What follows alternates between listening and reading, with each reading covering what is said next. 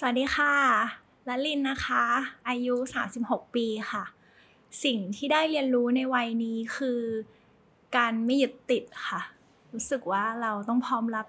การเปลี่ยนแปลงอยู่ตลอด แล้วก็อะไรที่เราเคยทำได้ดี เราก็อาจจะไม่ต้องไปยึดกับมัน เราก็ทำให้มันดีขึ้น อะไรที่เราเคยทำได้ไม่ดี ก็ไม่ได้หมายความว่าเราจะทำได้มันไม่ดีตลอดไป เราก็จะพยายามทำให้มันดีขึ้นอีกค่ะ Listen to the Cloud เรื่องที่ The Cloud อยากเล่าให้คุณฟัง Coming of Age บทเรียนชีวิตของผู้คนหลากหลาย และสิ่งที่พวกเขาเพิ่งได้เรียนรู้ในวัยนี้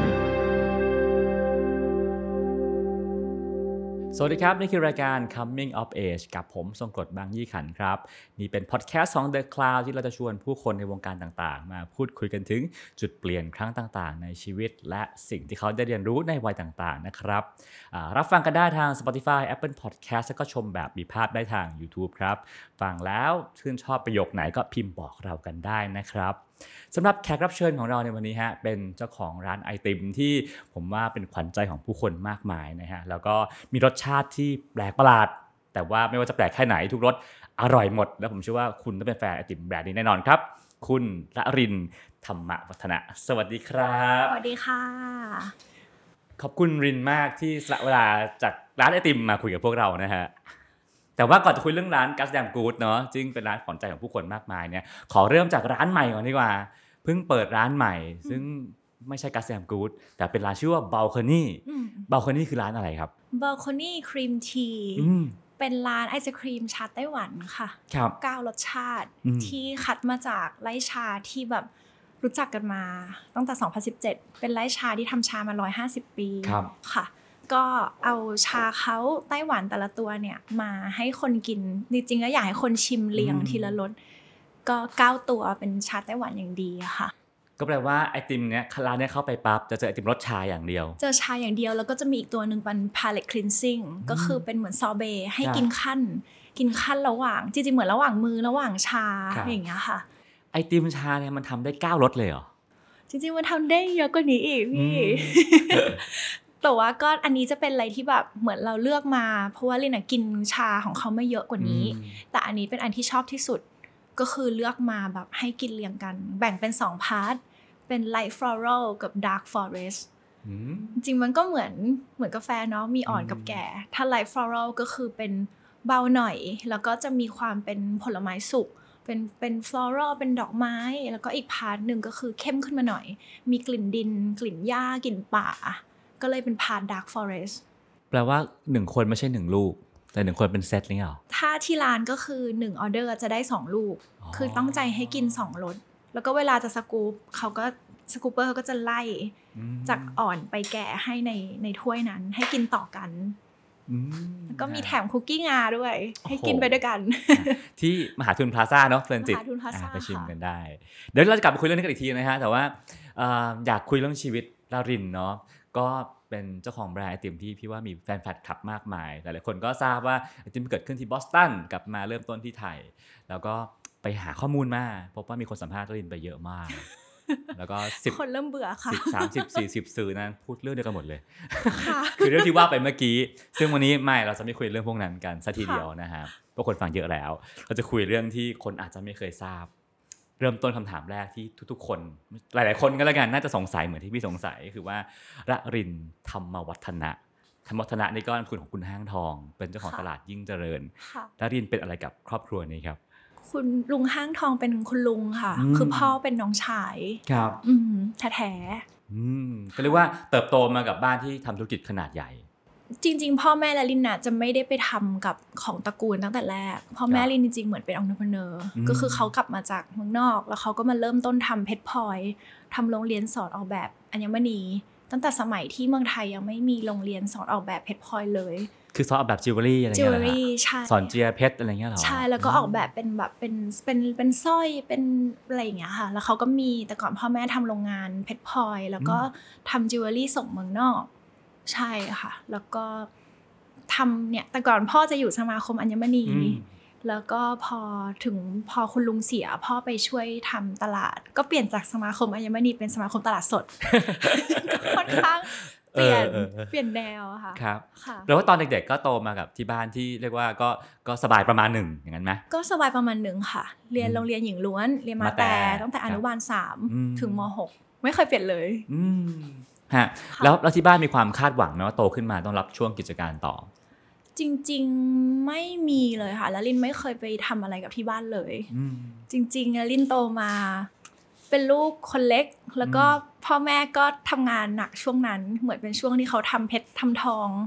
ใหม่ๆลินก็จะมีมีพี่เลี้ยงครับเป็นแม่นมที่แบบเลี้ยงตั้งแต่เกิดอืมมาตั้งแต่เกิดเลยตอนนี้ยังอยู่นะ ตอนนี้อืมเลี้ยงช่วยเลี้ยงลูกกับลิน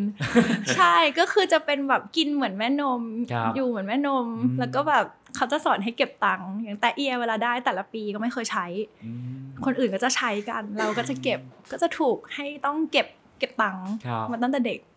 อืมใช่ค่ะ จากแม่นม จากแม่นมค่ะน่ารักจังอืมจากแม่นมทีนี้อะเอ่อ ชีวิตก็ดูจะเรียบง่ายเนาะเป็นมาเรื่อยๆ แล้วก็จุดเปลี่ยนครั้งแรกในชีวิตเกิดขึ้นเมื่อไหร่ฮะจริง ๆ คืออยู่โรงเรียนหญิงล้วนที่เดียวมา 13 ปีครัอะบมันคือชีวิตมันอยู่อย่างนั้นอะมา 13 ปีอะอืมพอตอนเข้าจุฬา entrance ติดบัญชีจุฬาครับพอไปเจอโลกใหม่ มีผู้ชายด้วยครับไม่เคยเจอผู้ชายอืมจากหญิงล้วนไปเจอในจุฬาที่แบบคนมาจากแบบทุกที่อย่างเงี้ยค่ะ แล้วก็แบบไม่ใช่เพื่อนโรงเรียนเราแล้วอะ่ะครับมันก็ค่อนข้างปรับตัวยาก แล้วก็แบบไปเรียนบัญชีจุฬาช่วงแรกก็รู้สึกแบบ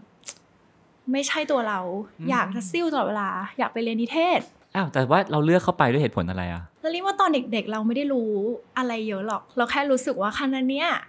มีรุ่นพี่เขาจบกันเยอะ แล้วเป็นพี่ที่เราปลื้มๆที่โรงเรียนครัอะบจบคณะนี้อืมเราก็รู้สึกว่าคณะเนี้ยมัน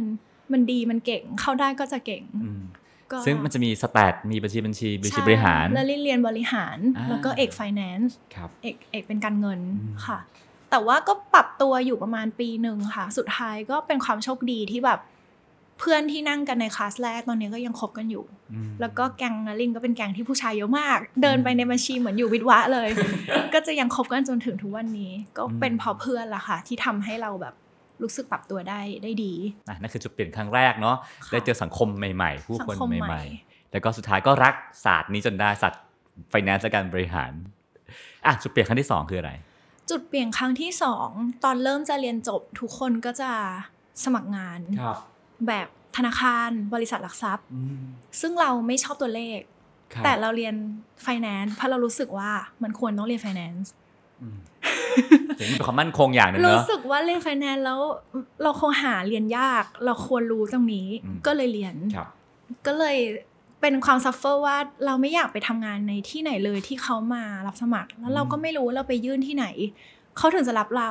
แล้วแล้วตอนนั้นไม่อยากทำที่ชอบบ้านเหรอ ไม่มีอยู่ในหัวเลยพี่ไม่อืมไม่เคยเลย คิดว่าแบบถ้าจะทำที่บ้านได้ต้องไปทำที่อื่นก่อนอืมจนจนชินจนชาถึงค่อยกลับมาทำที่บ้านครับแต่ก็ไม่ได้ เออไม่ค่อยอยู่ในหัวเท่าไหร่ค่ะ ตอนนั้นสุดท้ายก็เลยคือเป็นคนอินกับพวกสินค้าอุปโภคบริโภค ชอบสินค้าที่จับต้องได้อืมจำได้ว่าเคยไปสมสมัครบริษัทแบบคลินิกคิมเบอร์รี่คลาร์กอืมอืมกระดาษทิชชู่เพราะว่าครับใช้ทุกวันอืมก็ไปที่ตึกเขาไปหย่อนใบสมัครไว้ครับอะสุดท้าย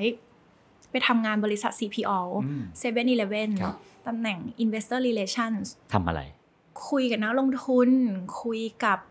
ฟัน d m ม n เจอร์คุยกับ Analyst นักวิเคราะห์หลักทรัพย์อ่าเป็นเพื่รอถให้โชเขามาว์ซื้อเอาหุ้นให้เขามาในซื้อหุ้นให้ CPO เขาเข้าใจว่าตอนนี้เรื่องต่างๆของ CPO เป็นยังไงอย่างเงี้ยมันก็จะมีเรื่องของแบบ ทั้งตัวเลขทั้งไม่ตัวเลขผสม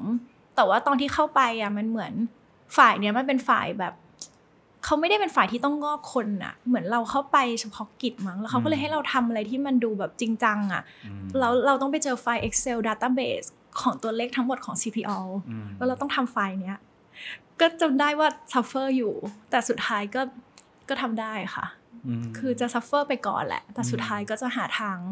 หาทางทำมันให้ได้ ได้อะไรจากการไปต้องไปคุยกับฟัน d m ม n เจอร์การไปคอนวินส์ให้เขาลงทุนกับเรา ได้อะไรจากสิ่งนี้กลับมาบ้างนับวันนี้อะฮะแล้วลินน่าจะเป็น IR ที่เด็กที่สุดเลยอืมแล้วลินไม่คิดว่าเขารับ IR เด็กจบใหม่มาก่อนแล้วเวลาเราต้องไปคุยเรื่องนี้กับคนน่ะ ก็จะมีทั้งทั้งทั้งนักวิเคราะห์ที่แบบเขาให้เกียรติเรากับนักวิเคราะห์ที่เขาเห็นเราเป็นเด็กแล้วเขาก็ไม่อยากคุยกับเราเลยอะแต่มันก็แบบ ตอนนี้ถ้าได้อะไรอะพี่ก้องสิ่งที่ทำคือเวลาเจอน้องๆมาทำงานด้วยกันตอนเนี้ยอันเดอร์เนี่ยเราจะบอกเลยว่าแบบห้ามทำอะไรตามคำสั่งเราอืมถ้าสั่งให้ทำอะไรอะถ้าถ้าไม่รู้ว่าทำเพื่ออะไรอะ ให้ถามมอย่าเป็นเหมือนเราที่แบบ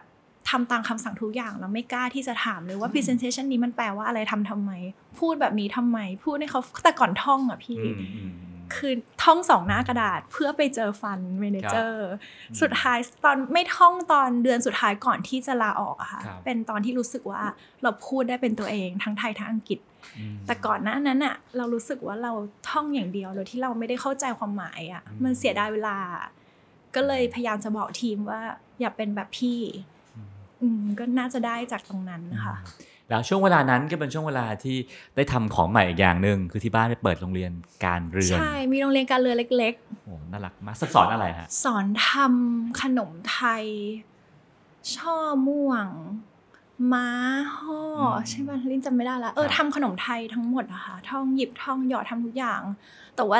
ที่ที่ทำขายเลยจะมีกะหรี่ปั๊บอืมเออลินทำกะหรี่ปั๊บขายทำด้วยมือตัวเองนั่นแหละฮะปั้นเลยโอ้ปั้นเลย ทอดแบบต้องไล่น้ำมันต้องแพ็คมเพื่อนตอนนั้นมีเพื่อนสนิทคนหนึ่งชื่อปิ้นอยู่อเมริกา แล้วก็กลับมาทำอยู่ปตทครับตอนนี้ยังเฟซบุ๊กยังเตือนอยู่เลยว่าเรามีรูปเอากะหรี่ปั๊บไปส่งที่ปตท น่าจะเป็นธุรกิจแรกของเราอะค่ะอืมก็แปลว่าอ่าการเริ่มต้นทำธุรกิจไอศครีมมันก็ไม่ได้ของแปลกประหลาดมากของชีวิต เพราะว่าเคยซ้อมมาบ้างแล้ว ไม่รู้ว่าเรียกได้ไหม แต่ว่าก็เป็นคนชอบขายของ เป็นคนรู้สึกชอบหาเงินอืม ก็อันนั้นก็เป็นอะไรที่แบบก็ตั้งใจทำขายของแปลว่าขายกับเพื่อน ขายกับขายกับเพื่อนกับเพื่อนก็ไม่เคยค่ะแต่กะหรี่ปั๊บอันนั้นก็จริงจังอยู่เหมือนกันอืมเคยขายจิวเวลรี่เคยเอาพ่อแม่เคยทำจิวเวลรี่เล็กๆน้อยๆหลังจากที่พ่อหยุดทำแล้วครับก็ยังเคยขายแบบสร้อยเป็นหินเป็นดอกไม้อืมเคยขายก่อนไปเรียน ขายที่ไหน ขายกับเพื่อนอ่าอืมหลักในการขายของละลินคืออะไร หลักในการขายของละลิงคือไม่ขายอืม ไม่ไม่หาเซลอืมไม่ไม่ต้องไปบอกเยอะอืมก็คือก่อนขายต้องมั่นใจว่าของดีอืมเราก็ไม่ต้องพูดอะไรเลย แล้วก็นิดนึงแค่บอกว่ามีอันนี้นะอืมแล้วก็ถ้าใครสนใจค่อยค่อยบอก เพราะว่าก็ไม่กล้าไปขายใคร ไม่ว่าจะกะหรี่ปั๊บหรืออะไร เพราะว่าเกรงใจกลัวเขากลัวเราอ่าแต่ก่อนอื่นถ้าของเราดี เราก็คิดว่าแบบเขาก็น่าจะอยากได้มันแหละ ก็ต้องทำของเราให้ดีก่อน นี่น่าจะเป็นหลักของละลินอืมซึ่งกัจแซมกูดก็เป็นแบบนั้นเนาะเป็นแบบใช่ไหมนั้นใช่ครับอะนั่นคือช่วงเริ่มต้นทำกะหรี่ปั๊บทำขนม แล้วก็ทำงาน CPO ไปด้วยค่ะแล้วก็อะจุดเปลี่ยนครั้งถัดมาในชีวิตคืออะไร ตอนนั้นละลิน คือลินอยากไปเรียนต่ออยู่แล้ว แล้วก็จริงๆมีจุดเปลี่ยนเล็กๆน้อยๆ คือเคยเคยไปเข้าคลาสของแบบสั้นมาก่อนหน้านั้นแบบสั้นคืออะไรครับ เป็นมหาลัยแบบสั้นคอลเลจเป็นมหาลัยที่บอสตันอืมที่เราแบบ เหมือนเราใฝ่ฝันอยากไปอะครัค่ะบแล้วก็มันมีมันมีคลาสของแบบสั้นกับ กับมกรุงเทพตอนนั้นอะเราละลินไปเข้าคลาสนี้ช่วงช่วงตอนจะหยุดทำงาน ช่วงตอนใกล้ๆจะจบ CPO ไปเข้าคลาสอันนี้ประมาณสองอาทิตย์ รู้ว่าอยากมาเรียนที่นี่ให้ได้ แต่ตอนนั้นไปแล้วแบบไปพูดอะไรหน้าห้องหรือต้องไปพรีเซนต์อะไรอะคือภาษาเราก็ไม่เก่ง เราเป็นเด็กเรียนโรงเรียนไทย คือก็พูดอยู่ในคออยู่ในปาก แล้วก็มีพี่คนหนึงที่รวมในคลาสด้วยกันบอกละลิน พูดดังๆหน่อย เอาให้คนได้ยินหน่อย อย่างเงี้ย คนไม่เข้าใจ อย่างเงี้ย ก็รู้สึกว่าแบบ ถ้าเราจะมาที่นี่ให้ได้อะเราก็ต้อง ก็ต้องทำให้ได้อะเออ แล้วก็ตอนนั้นเหมือนไปอยู่ที่นั่นสองอาทิตย์ เหมือนเป็นการไปต่างประเทศจริง ๆ จังๆ ที่ไปอยู่ไปเรียนอย่างนั้นอะเออ คนเดียวครั้งแรกพราะลินเป็นเด็กที่ไม่เคยไปซัมเมอร์ ไม่เคยอยู่เรียนประจำไม่เคยไปนอนไหนอืมเลย แต่ไปค่ายอะไรอย่างงี้ไปครันะบพี่ แต่ว่าแค่ไม่เคยแบบ ไม่เคยต้องออกไปไหนจริง ๆ จังๆแบบแปลว่าที่บ้านหวง ส่วนใหญ่เพื่อนจะมาบ้านเรามากกว่าอืมโอเคค่ะแล้วพอการไปใช้ชีวิตต่างประเทศตัวที่แบบ ไม่ต้องอยู่กับพ่อแม่แล้วใช่โลกเป็นของเราเนี่ยมันเป็นยังไงบ้าง ก็ใหม่มาก เพราะว่าจริง ๆ แม่นมคนเนี้ยที่แรกจะไปส่งด้วย แต่ว่าวีซ่าไม่ผ่านหมายถึงว่าไปส่งนี่คือให้ไปอยู่ดูแลเราช่จวงริงนึ่ๆก็เหมือนด้วยแค่จะไปไปอยู่ด้วยแป๊บนึงเหมือนอ่าก็ติดกันแหละเออสุดท้ายวีซ่าไม่ผ่านก็ไปคนเดียวอืมแต่ช่วงก่อนจะไปก็ซัฟเฟอร์เพราะว่า process ในการยื่นมหาลัยมัน แล้วเรียกมันบูทมากเลยการที่คนต้องเรียน GMAT อะอืมหรือต้องสอบ GMAT อะครับคือมันแบบ นอกจากร้องไห้แล้วมันโอ้โหมันเยอะไปหมดเลยอะแต่พอได้ไปเรียนก็รู้สึกแบบ มันเป็นอีกโลกหนึ่งเลยพี่คือลินจะใช้ชีวิตอยู่คนเดียวจริงๆจังๆขับรถฝ่าหิมะอืมแล้วก็ซ่อมเสริมรถอะไรก็ คือพูดง่ายคือเราไม่ค่อยได้ทำอะไรอยู่อยู่ที่นี่เราก็แบบทุกอย่างมัน มันมีของเราอะอืมแต่อยู่ที่นู่นคือเราต้องอยู่คนเดียวอืมแล้วก็เลือกที่จะไม่อยู่หอ เลือกที่จะไม่แชร์ห้องกับใคร คืออยู่คนเดียวเลย แล้วก็ขับรถไปเรียนประมาณครึ่งชั่วโมงไปกลับทุกวัน แต่แล้วลินว่าจุดเปลี่ยนหลัก ๆ เลยคือแล้วลินว่าคนที่เขาไปเรียน MBA อะเขามีโกในชีวิตอืมแล้วคนอื่นฝรั่งอะหรือแบบลาตินเพื่อนในคลาสอะส่วนใหญ่เขาทำงานกัน5ปีห้าแล้วค่ปีอยมาเรียน average แต่ของเราอะประมาณเกือบ3ปีอืม แล้วลินว่าคนไทยหรือเอเชียเนี่ยคือแบบ มันเหมือนมันเป็นมันเหมือนมันเป็นสูตรอะเรียนจบตรีไปต่อโทกลับมาแต่งงานอืมคือมันเป็นสูตรอย่างนั้นอะซึ่งเดี๋ยวนี้เวลาเจอเด็ก ๆ คนไหนที่มาถามเรื่องแนะแนวอะแล้วลินก็จะช่วยแนะแนวเด็ก ๆ เรื่อยๆแล้วตอนนี้กับแบบสั้นเนี่ยค่ะ ก็จะบอกว่าไม่ต้องรีบไป คือ ถ้าจะไปทั้งเสียเวลาเสียเงินอะไปตอนพร้อมอืมดีกว่า รู้ได้ยังไงว่าเราพร้อมแล้วแล้วลินว่าแต่ก็พูดยากพี่ เพราะตอนที่ไปเรียน คือ Babson มันเป็นมหาลัยที่แบบทุกคนพ่นพลังดีๆใส่กันเยอะมาก เพราะว่าเป็นองค์ r e เนอร์อืมทุกคนก็จะไปพร้อมกับไอเดียอืม แต่เอาจริงตอนเนี้ยคนที่เหลือทำไอเดีย ระรินว่ามีไม่ถึง 5 ในคลาสนะ Guss ก็เป็นหนึ่งในนั้นที่ยังเป็นไอเดียอยู่จนถึงทุกวันนี้ คนที่เริ่มไอเดียหลาย ๆ คนก็กลับไป corporateเปลี่ยนนู่นเปลี่ยนนี่กันเยอะละ แต่ว่ารินว่าตอนที่เข้าไปใหม่ ๆอะภาษาเราก็มีปัญหา คือคนไทยอะพี่แบบพูดก็งูๆปลาๆเนาะอืมสำคัญสุดคือฟัง เราไม่ค่อยได้ฟังภาษาอังกฤษครับแล้วพอเราต้องไปฟังเขาพูดเนี่ย มันยากมากเลยอะแล้วไหนจะต้องแบบ ไหนจะต้อง present ไหนจะต้องมีกลุ่มกับเพื่อนคนนู้นคนนี้ แต่แล้วลินว่าที่มันน่ากดดันสุดๆ ก็คือรินว่าคนเขาไปแบบมี goal คือเขารู้ว่าเขาจะทำอะไรต่อ แต่เราอะเราเรารู้ว่าเราอยากไปเรียนต่อ เหมือนไปเหมือนเราไปหาตัวเองอืมมากกว่าที่จะแบบมีโกแล้วไปแบบอืมไปคว้ามันอะเออ ก็เลยค่อนข้างจะแบบกังวลว่าเฮ้ย เราเรียนจบ เราจะทำของตัวเองเราจะทำอะไรอืมแล้วถ้าเราไม่ทำของตัวเองโอเค เราอาจจะกลับมาทำไออาในบางบริษัทที่เขาอาจจะรอรับเราอยู่อืมก็จะมีประมาณเนี้ยแต่ก็รู้สึกว่ามันก็ยังมันยังค่อนข้างจะไม่ไม่ไม่ solid เท่าไหร่อย่างเงี้ยค่ะ ตอนนั้นก็ค่อนข้าง suffer ในปีแรกแปลว่าโชคดีมากที่ได้ทำโปรเจกต์ไอติม จริง ๆ แล้วอะค่ะ จบปีแรกอะแล้วลินอะกลับมาเมืองไทยลินจะกลับไทยทุกเบรกอืมแล้วลินอะชอบกินขนมมาก ก็คืออยู่ที่แบบสั้นเนี่ยกลางคืนอะไม่นอนจะอบขนมตั้งแต่ประมาณสี่ทุ่มจนถึงตีสองอะเกือบทุกวัน เช้ามาก็จะหิ้วขนมไปให้เพื่อนอืมแล้วอยู่ที่นู่นมันมีขนมดีๆ กินเยอะอืมเราก็รู้สึกว่าเราอยากเปิดร้านขนมในเมืองไทย แล้วก็กลับมาเจอพ่อบอกพ่อว่าอยากเปิดร้านขนม พ่อก็บอกว่าแล้วถ้าขายเค้กแล้วขายไม่หมด มันไม่ต้องทิ้งไม่หมดทุกวันเหรออืม สต็อกเลยเนี่ยหยุดเลย ตอนนั้นยิ่งน้อยกว่าเดิมอีกพี่เพราะกลับมาเพราะความฝันว่าอืมมีไอเดียแล้วนะว่าจะทำ bite size bakery เอาไปพิชที่นู่นตั้งแต่ปีหนึ่งเลยนะ ว่าจะทำสิ่งนี้ คืออยากทำร้านเค้กที่ขายเป็นคำอืมกินกินชิ้นหนึงมันกินไม่หมดไงอืมแต่กินเป็นคำมันก็จะได้หลายรสคือมีไอเดียมีทุกอย่าง แล้วก็เจอคำนี้ของพ่อไปก็ ก็ช็อกช็อกในวัยที่ยังอยู่ใน MBA ที่แบบ มันไม่ควรต้องเปลี่ยนแปลงอะไรแล้วอะอืมเออ แล้วพ่อก็บอกอีกว่า ทำไมไม่ทำอะไรที่มันทำได้เยอะหน่อยทำไมไม่ทำอะไรที่มันเก็บได้นานกว่าเค้กอืมซึ่งก็แบบคุกกี้เหรอ หรือมันต้องเป็นอะไรก็ยังอยู่นี่รู้สึกอยู่ในแป้งอยู่ก็ยังคิดไม่ออกอืมแล้วก็กลับไปบอสตันครั้งนั้นแบบเศร้าๆหงอยๆ เพราะว่ายังเหลืออีกปีหนึ่งอืมที่จะต้องเรียน เราไม่มีโกครับจะกลับไปทำบริษัทจริงๆหรออะไรเงี้ย แล้ววันนั้นอยู่ๆลิงก็แบบ Google Google แบบ best ice cream in Boston ตอนนั้นกลับไปอยู่คนเดียวเลยนะ เพราะว่าเพื่อนทุกคนน่ะเขายังเที่ยวกันอยู่ เราก็อยู่ในเมืองคนเดียวไม่มีใคร ก็ขับรถไปเป็นร้านไอศครีมแล้วก็เกนไอติม นั่นแหละ เฮ้ย ไอติมไงที่พ่อหมายถึง อ๋ออมทำได้ทีละเยอะ ขายไม่หมดก็ยังไม่ต้องเก็บ ไม่ต้องทิ้งอืมวันนี้ มันไม่ใช่เค้กที่ต้องวันต่อวันอืมก็เลยรู้สึกว่าเจอจิ๊กซอว์ของ Product ว่า มันคือไอศครีมอะพักเรื่องไอติมไว้นิดนึงนะฮะ แล้วณวันเนี้ยเคยคิดว่ากลับไปลองไหมกลับไปลองทำเอิ่มเค้ขกนมทีละคก็ยังก็ยังมีไอเดียอยากทำขนมพี่แต่ว่าลลินาเคยทำกัสเรคคอร์ดช่วงประมาณ 2 ปีที่แล้ว คือเรียกว่าขนมที่ลินทำมันยากเกินไป คือกว่าจะคือคือส่งให้สมมติลินส่งพี่ก้องลินจะเครียดมากว่าพี่จะใส่ซอสถูกไหม อันนี้ต้องตู้เย็น อันนี้อุณหภูมิห้อง อันนี้ฟรอเซนเอามารวมกันคือ คือเรียกว่าเราอะยังแฮนด์ลของที่มันเป็นของแบบต่อวันอะไม่เก่งำอืมแต่ถามว่าแบบร้านขนมยังอยู่ในใจไหมอยู่ในใจ เพราะตอนเนี้ยทุกวันนี้ไปไหนก็จะยังกินแต่เค้กเป็นคนชอบกินขนมมากอืมเป็นคนชอบกินแป้งมากค่ะพี่อืมแปลว่ายังคาในคาใจอยู่นะ ก็ยังคาอยู่นิดนึง ไอ้ by size bakery เนี่ยถ้าให้เล่าก็เล่าได้เลยว่าจะทำอะไรไงอืมมีชื่อร้านยัง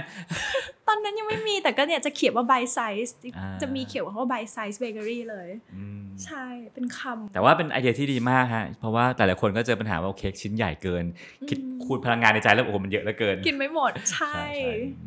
อะทีนี้กลับมาเรื่องกัสแดมกูดทีแรกมันเป็นเป็นโปรเจกต์ในวิชาเรียน จริง ๆ มันจะมีวิชา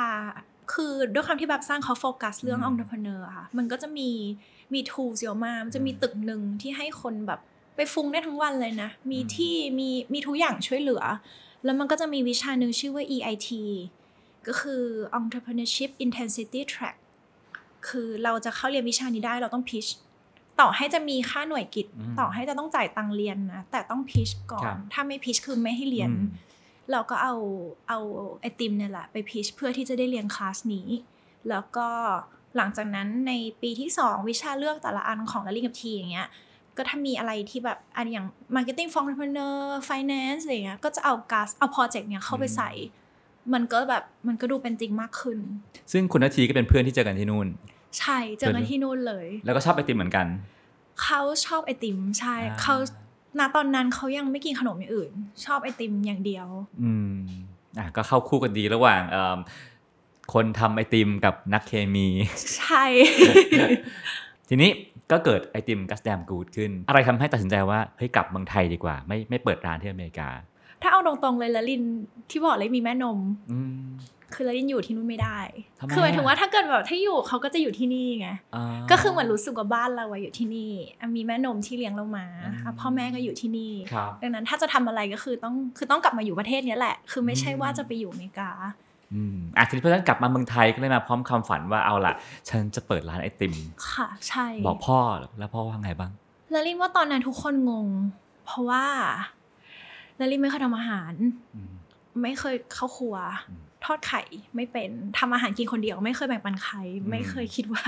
ใครจะกินอาหารเราได้อืมแต่ลิว่า พ่อลิเขาเป็นคนแบบเขาก็ไม่บังคับอะไรนะอืมเขาไม่เคยบังคับว่าลินต้องเรียนอะไรครับไม่เคยมาเฟรมว่าต้องเรียนไฟแนนซ์ไม่เคยเฟรมว่าต้องเรียนอันนี้อืมกลับมาเขาก็แค่บอกว่า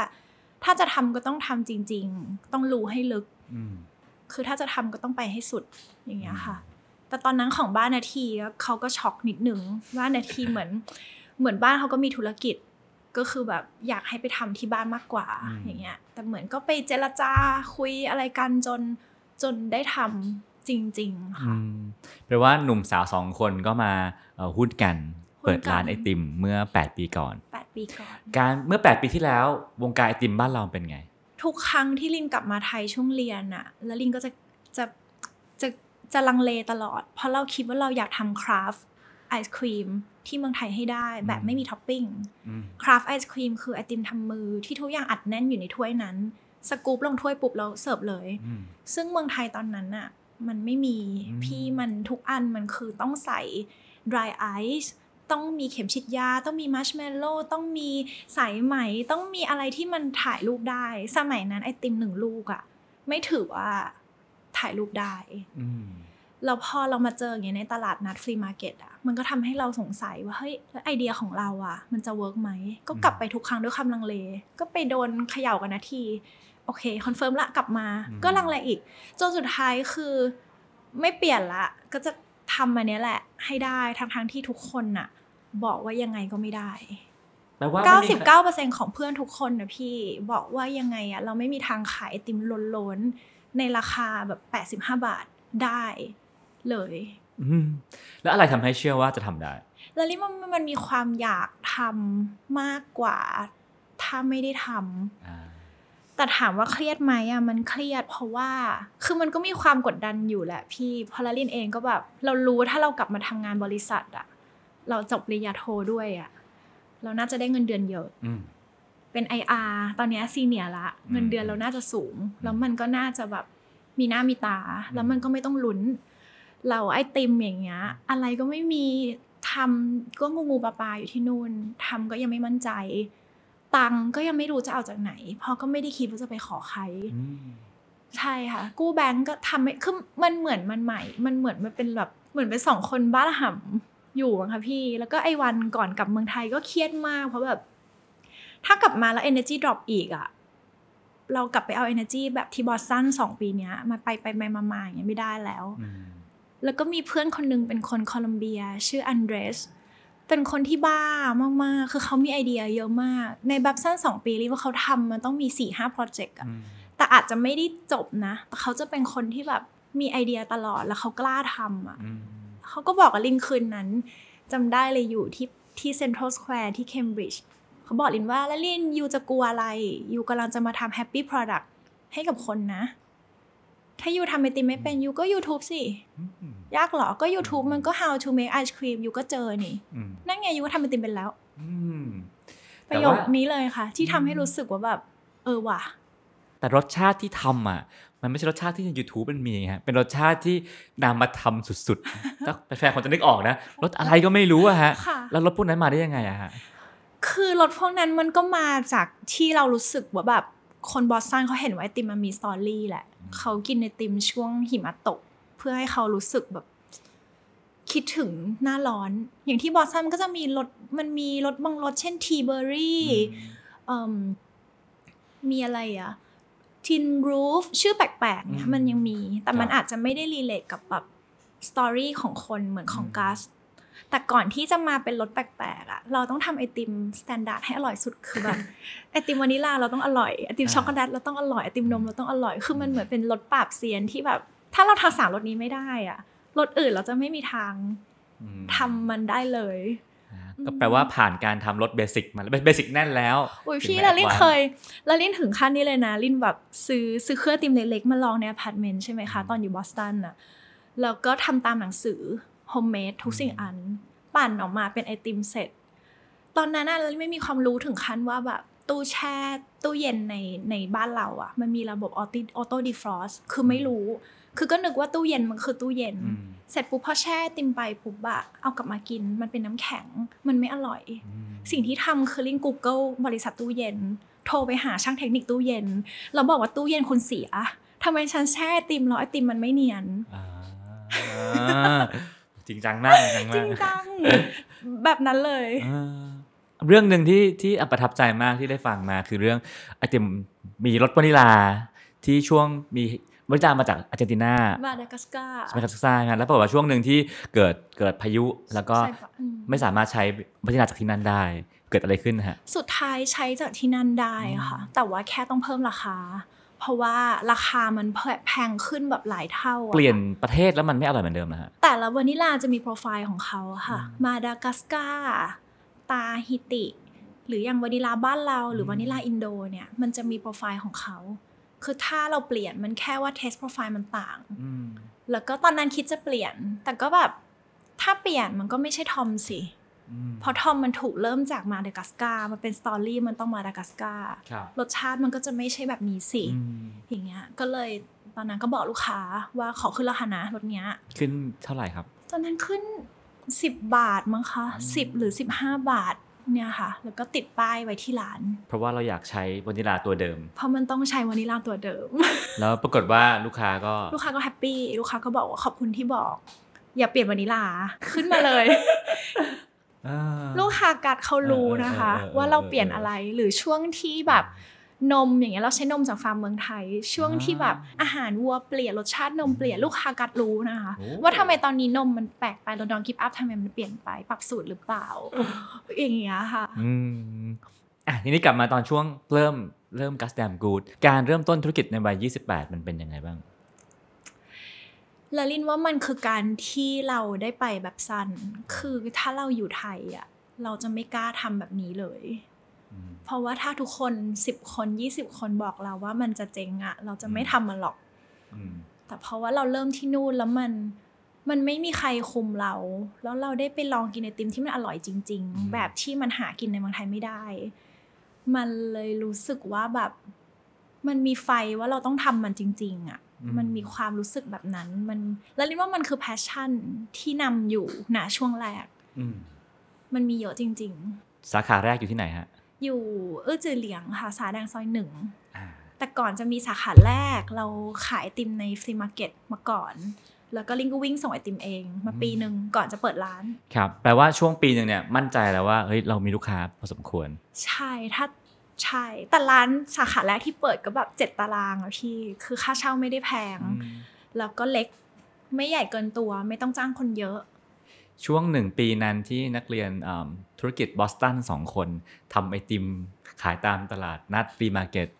วิ่งส่งเองที่บ้านของสองบ้านว่าไงบ้างแล้วลินว่าเขาก็อาจจะไม่ได้รู้อะไรมากนะ แต่ละลินว่าเราก็มีเวลาของเราอยู่อะอืมแต่ลินว่าก่อนที่จะเริ่มขายอะไอปี 2015 คือปีที่หนักเพราะมันเป็นปีที่เรากลับมาไทย แล้วเราก็เริ่มทำกัดในแบบห้องแถว แล้วก็นั่งทำสูตร นั่งอ่านหนังสือวิทยาศาสตร์ไอศครีม ไปหาผู้รู้ไปหาเชฟ ไปหาตู้เย็นไปนู่นไปนี่ช่วงนั้นเป็นช่วงที่ลินว่าที่บ้านน่าจะสงสัยว่า แล้วมันจะ work หรออืมมันจะมันจะเป็นไปได้จริงๆหรออืมเพราะมันดูแบบมันเหมือนมันเป็นเราไม่ได้เอาอะไรที่เรามีเป็น asset เดิมของเรามาใช้อืมใน project นี้เลยอะค่ะ มีปัญหาการเงินบ้างไหมครับ ไม่มีเลยค่ะอืม เพราะว่าเราเราไม่ซื้อเลยเลยพี่ เราไปเอาเฟอร์นิเจอร์หน้าที่เอาเฟอร์นิเจอร์เก่าของอากงมาใส่ในไอไอตึกแถวอันนี้ ตึกแถวอันนี้คือ พ่อเหมือนมีไว้แล้วก็น่าจะเตรียมขายเหมือนซื้อไว้เฉยๆ ก็ขอใช้ก่อนอืมเราลงทุนแค่เครื่องทำไอติมสองสามแสนมั้งคะตอนนั้นคือเยอะมากๆ ตอนนี้ยังเยอะอยู่ แต่ว่าเป็นก้อนเดียวที่เราลงทุน นอกนั้นคือเราใช้ เราไม่จ่ายเลยเลยไม่ไม่เออไม่ไม่มีไม่มีฟิกคอร์สเท่าไหร่อะค่ะล้างจานเองทำเองทุกอย่าง แล้วแล้วรายได้จากไอติมที่กลับมาหารกันสองคนแล้วยังโอเคไหมต่อเดือนโอเคอะค่ะ เหมือนมันแล้วเรียกว่าเราค่อยๆไป ค่อยๆก้าวอืมเหมือนเราแบบ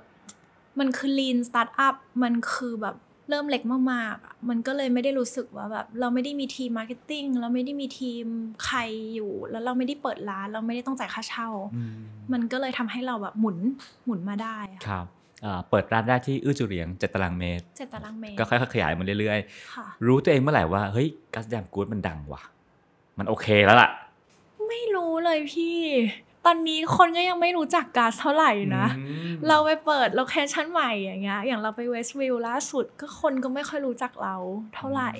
หรือยังในออนไลน์อย่างเงี้ยลินว่าแบบคนที่รู้จัก Guss ก็น่าจะเป็นคนในกรุงเทพซะเยอะ แล้วก็คนต่างจังหวัดอาจจะมีบ้างอืมแต่ก็ยังถือว่ายังก็ไม่รู้อะ ตอนนี้มีกี่สาขาครับ ตอนนี้มี 16 ค่ะ น่าจะเรียกว่าดังได้แล้วนะสิบหกสาขาค่ะ แต่ก็ยังทำทุกอย่างกันเหมือนเดิมค่ะ ก็ยังก็ยังค่อยๆ เออก็ยังทำทุกอย่างเหมือนเดิมอยู่ค่ะอธิบ้านมองเราเปลี่ยนไปยังแล้วลินว่าตอนนี้แล้วลินก็แบบมีลูกด้วยอะอืมก็เป็นแม่ เป็นแม่ลูกสองขวบหกเดือน ก็คิดว่ามองเปลี่ยนไปนะคะ แต่คือเหมือนที่บ้านก็ไม่ค่อยยุ่งอะไรกับเรียนเท่าไหร่คือเหมือนลินเป็นคนแบบโตมากับการมีเส้นอะเรียนจบปุ๊บทำงานอืมต่อโท ทำธุรกิจครับคือมันอาจจะดูไม่ได้มีอะไรเท่าไหร่ แต่คือลินรู้สึกว่าแบบ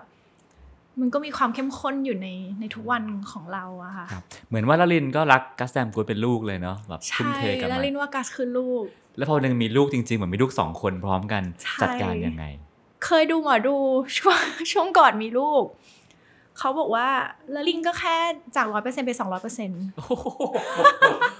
หมอดูบอกลินแบบนั้น เขาบอกว่าแล้วลินไม่ได้ทำให้มันเหลือห้าสิบกับห้าสิบแล้วลินจากร้อยแล้วเป็นสองร้อยแล้วลินว่าตอนลินเป็นแบบนั้น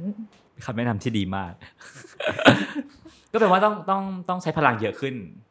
เพื่อทำสองอย่างให้มันดี แล้วลินว่าตอนนี้พลังที่เราใช้มันจะต่างจากพลังสมัยเราเริ่มกัสอืมตอนนี้มันเป็นเหมือนเรื่องของคน เรื่องของอินส i เรชันเรื่องของ ความเมตตาการที่เราอยู่รวมกันแล้วลินว่ามันคือแบบนั้นมันคือองค์กรแล้วลินว่าตอนนั้นมันเป็นเรื่องแบบนั้น ที่เราเหมือนจะคอยเช็คอุณหภูมิทุกคนอยู่เรื่อยครับ เปิดมา 8 ปีเริ่มเบื่อยังฮะ ไม่เบื่อพี่แต่ไอติมมันน่าจะคล้ายๆคล้ายๆเดิมไหมแต่ถามว่าเบื่อไอติมไหมอะเอาตรงๆ เวลาไปต่างประเทศอะ ก็ยังต้องไปร้านไอติม แต่ก็จะกินน้อย เพราะว่าจะต้องกินเยอะ แปลว่าอะไรอะคือ จะต้องกินในปริมคือต้องกินหลายร้านอ่าต้องกินหลายรสต้องกินทุกอย่าง แล้วตอนเนี้ยมันไม่ใช่แค่กินไอติมมันต้องกินอาหาร มันต้องกินขนม เพราะว่าอาหารมันก็จะมาช่วยเรื่องไอติมคือตอนเนี้ยรู้สึกพาเลตของร้านไอติมอะไม่ได้ตื่นเต้นเราละแต่พาเลตของอาหารอะตื่นเต้นเรา เราเอาความเป็นอาหารนะมาใส่ในไอติม เราต้องเริ่มกินอาหารเยอะขึ้นอืมมันมีอะไรเราต้องกินเยอะขึ้นอีกอืมเราก็เลยต้องกินในที่อย่างละอย่างล่าสุดไปญี่ปุ่นอย่างเงี้ยไอติมแท่งเซเว่นอย่างเงี้ยก็อยากกินหมดห้าแท่ง ก็ต้องซื้อหมดคือรู้สึก คือใครจะว่าเวสฟู้ดไหมมันเวสแต่ว่าเรารู้สึกว่าแบบ แต่สุดท้ายก็หาคนช่วยกินนะพี่ครับคือไม่ใช่ทิ้งมันไปนะอืมเพียงแต่ว่าเราอะจะโกยมันมาหมดเลย เพราะเราต้องกินมันอย่างละหน่อย มันเหมือนมันเป็นมันเป็นเหมือนค่า R&D ของเราที่ถูกที่สุดแล้วอะค่ะ ในการที่เราจะรู้ว่าแบบไออาหารจานนี้มีโซะแบบนี้อืมไอติมแท่งที่นี่เวเฟอร์มันกรอบหรือเปล่า มันก็ต้องกินม แล้วพอกินชิมแล้วแบบโหยอร่อยว่ะทำไงต่อ ก็จะเก็บไว้แล้วก็จะชื่นชมเขาจะชอบชื่นชมแต่ละร้านที่แล้วพยายามจะญี่ปุ่นถอดรหัสไหมว่า มันน่าจะเอาอันนี้บวกอันนั้นบวกอันนี้ ก็มีนะ แต่ส่วนผสมมันไม่ยากพี่ แล้วริมว่าตอนนี้ถอดรหัสมันน่าจะอยู่เรื่องของวิทยาศาสตร์ อย่างริมว่าแบบไอติมแท่งอย่างเงี้ยมันคนละเรื่องกับที่เราทำนะเราคือคราฟต์เราทำมือ ถ้าเราจะทำไอติมมือทำเป็นแท่ง มันไม่มีทางมันไม่มีทางกรอบเลยมันคือวิทยาศาสตร์ว่าเขาต้องแบบ มีเวเฟอร์ชนิดดูดความชื้นออกไป มันต้องเป็นแบบนั้นอย่างเงี้ยมันก็เป็นอะไรที่มันแปลกแปลกใหม่ไปเรื่อยๆ ค่ะ อืมฮะแล้วการทำธุรกิจในวัย 36 มันต่างจากวัย 28 ยังไงและลินว่ามันคือการที่เราห้ามยึดติดพี่ เราห้ามยึดติดกับสิ่งที่เราเคยทำได้ดีในบางเรื่อง หรือเราเคยทำไม่ดีแล้วเราจะไม่ทำมันอีกอืมแล้วลินว่ามันคือการเปลี่ยนแปลงทุกวัน แล้วก็อะไรที่เราทำไม่ดีอะ เราก็จะหาคนมาช่วยทำอย่างเดี๋ยวนี้ลินจะมีเด็กๆ เป็นน้องครีเอทีฟในทีมอย่างเงี้ย ที่เขาแบบเขาคือเจนอะไรนะ ลงไปจากแซดมันเรียกว่าอัลฟาใช่ปะครับคือเรากับเขาคือแบบเขาไปดูคอนเสิร์ตเนี่ยเราไม่ได้ดูคอนเสิร์ตแล้วเขาแบบชอบศิลปินคนนี้ เราไม่รู้จักศิลปินคนนี้แล้วเขากินแบบนี้เราไม่กินอย่างเงี้ยอืมแต่คือเราก็ไม่ได้อยากให้กัสมันโตไปเป็นแบบแม่และเด็ก ที่ต้องนอนสองทุ่มอะเออเรายังอยากให้กัส ยังเป็นเด็กได้ แล้วก็ยังอืมแคปเจอร์คนในวัยเราได้ ดังนั้น อะไรที่เราทำไม่ดีเราก็ต้องเชื่อทีมอืมเราก็ต้องเปิดใจทำในสิ่งที่เราอาจจะแบบไม่รู้ uncomfortable อย่างเงี้ยค่ะอืมครับแล้วการเป็นแม่คนนี่มันเปลี่ยนชีวิตเราไปยังไงบ้างหูมันเปลี่ยนเยอะพี่ เราไม่เคยรู้สึกอย่างนี้กับใครมาก่อนเลย เราไม่เคยรู้สึก เราไม่เคยรู้สึกรักใครแบบนี้ ไม่เคยรู้สึกผูกพันกับใครแบบนี้อย่างเงี้ยค่ะ มันก็เปลี่ยนเยอะแล้วมันช่วยเรื่องงานนะมันทำให้เราใจเย็นขึ้นอืมมันทำให้เราคุยกับคนแบบ เรารู้สึกอันนี้ไม่รู้จะถามน้องในทีมไม่รู้เขาเห็นด้วยไหมเนาะแต่เรารู้สึกว่าเราแบบอบอ้อมอารีขึ้น เหมือนเราแบบ เราเข้าใจความเป็นเพื่อนมนุษย์มากขึ้น หรือเวลาเราเจอเด็กร้องอะ เรารู้สึกเข้าใจแม่เขาอืมแล้วเขาจะเป็นอะไรไหมอย่างเงี้ย คือ มันมีความแบ่งปันแบบนั้นอะไปถึงคนอื่นที่ที่เราไม่เคยไม่เคยมีอะเออแต่หลายคนพูดเหมือนกันนะฮะว่าเวลามีลูกแล้วดูเป็นคนดีขึ้นอ่าเป็นคนจิตใจดีขึ้นดูเป็นคนใจดีขึ้นใจเย็นขึ้นรักคนรอบข้างมากขึ้น เป็นเพราะอะไรอะครับแล้วเรียกว่ามันเป็น energy ของการที่เราแบบ เราได้จากลูกเราด้วยอะอืมได้จากครอบครัวด้วยสามีอย่างเงี้ยค่ะ มันเป็น energy ที่แบบถ้าไม่มีลูก เราก็คงไม่เห็นสามีเราเวอร์ชันนี้เหมือนกัน มันเป็นเหมือนแต่ละคนมีอีกเวอร์ชันหนึ่งใหม่ของแต่ละคนอะอืมซึ่งถ้าไม่มีลูกเวอร์ชันเนี้ยอาจจะไม่โผล่มาเลยในชีวิตนี้ก็ได้อืมครับซึ่งอีกสิ่งหนึ่งที่สงสัยนะฮะแล้วลินก็ได้แถลงแล้วคือว่าลินกับคุณนาทีไม่ได้เป็นอะไรกัน เป็นแค่เพื่อนร่วมงานกันเฉยป็นพื่อนกันอะแต่ว่าอาจจะด้วยว่าแบบ เป็นต่างเพศมั้งคะเออเราอยู่ในการเจอกันเนี่ย แต่เอาจริง ๆ พี่เป็น business partner อะอืมมันคือ life partner นะๆอืมแล้วลินว่ามันเหมือนมันเหมือนแต่งกับงานอะอืมคือเราต้องรู้จักเขาไปจนครอบครัวเขานะ แม่อืมเขาพ่อเขาภรรยาเขาอืมลูกเขา เรารู้จักหมด คือมันมันเป็นเหมือน มันก็เหมือนเป็นการแต่งงานในอีกอีกแคตตากรีหนึ่งลินว่าอืมอืมแล้วหลัก ประคองชีวิตคู่อ่า business partner เนี่ยมันต้องประคองยังไง มันต่างจากชีวิตคู่แบบครอบครัวเราไหมถ้าคำอะอาจจะไม่ต่างแบบ wording อาจจะไม่ต่าง แต่แบบด้วย execution อาจจะต่างอย่างแบบ trust กับ respect อย่างเงี้ยค่ะกับกับที่มีกับ business partner อย่างเงี้ยก็คิดว่าต้องมีตลอด เพราะเราก็เคยมีเราเคยมี fail partner แล้วลิงเคยมีเพื่อนสนิท ที่ตอนนี้ลิงก็ยังแบบ คือไม่ได้คุยกันเลยนะ จนตอนเนี้ยแล้วก็ยังฝันร้ายอยู่ ยังฝันร้ายอยู่เหมือนกัน ก็คือมีเพื่อนสนิทตั้งแต่มาแต่อะเคยมาทำกัสด้วยกัน เคยมาหุ้นในส่วนของสโตร์เสร็จแล้วลินว่าแบบเพื่อนสนิทกับงานอะมันมันไม่ได้หมายความว่ามันต้องไปด้วยกันอะมันกลายเป็นว่าพออยู่ทำงานด้วยกันแล้วมันก็ toxic มันเหมือนมัน mindset ต่างๆ วิธีคิดอย่างเงี้ย เราตอนนั้นกับเราตอนนี้ก็อาจจะคนละคนด้วย อะไรอย่างเงี้ยค่ะ มันก็เลยทำให้แบบ คือเราเคยมี fail partner อะดังนั้นมันก็ยังเป็นแบบ มันยังเป็นแผลมันยังมันยังทำร้าย ไม่ไม่ใช่ทำร้ายมันยังเป็นฝันร้ายที่เรายังมีอยู่ดังนั้น ไม่ได้บอกว่าเราจะกลัวในการไปมี partner กับใคร แต่ว่ามันแค่ทำให้เรารู้ว่าอ๋อเราแค่ต้องระวังขึ้น เราจะได้ไม่ต้องไปเบรกอะไรกับกับใครอีกอย่างเงี้ยค่ะ อืมครับ แล้วหลังจาก Balcony นี้เราจะได้เห็นอะไรจากระรินอีกครับ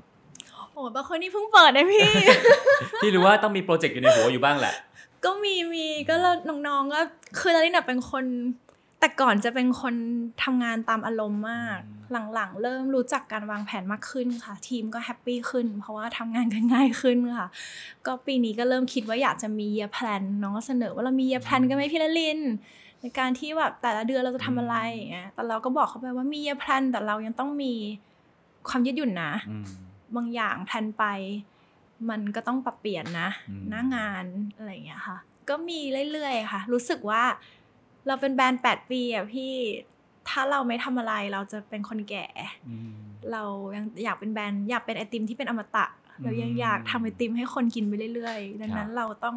เราต้องปรับตัวตลอดเวลาค่ะ จะมีร้านอาหารร้านขนมอะไรไหมตอนนี้อย่างเพลินจิต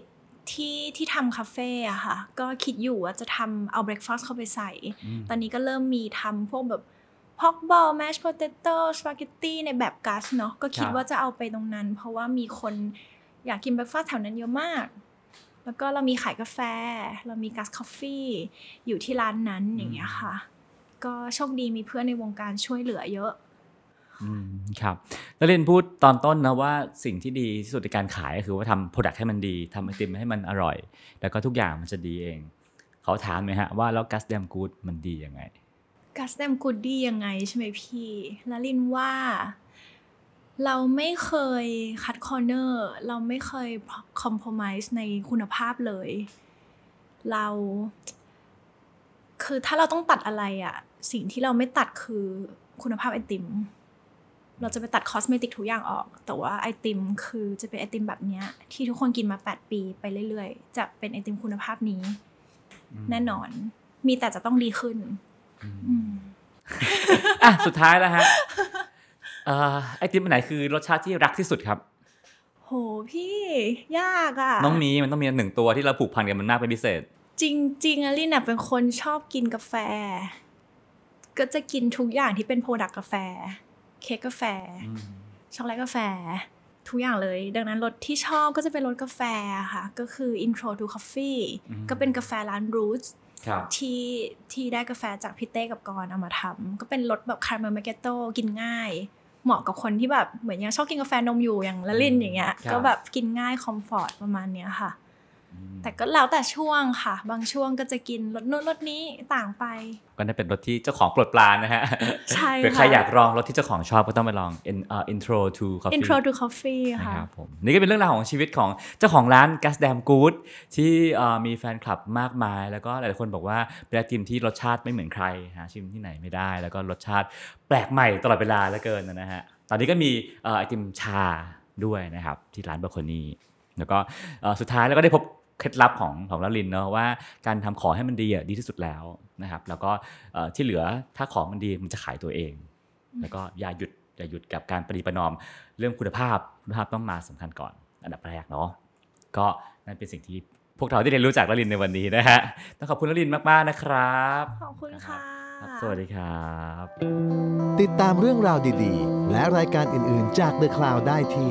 readthecloud.co หรือแอปพลิเคชันสำหรับฟังพอดแคสต์ต่างๆ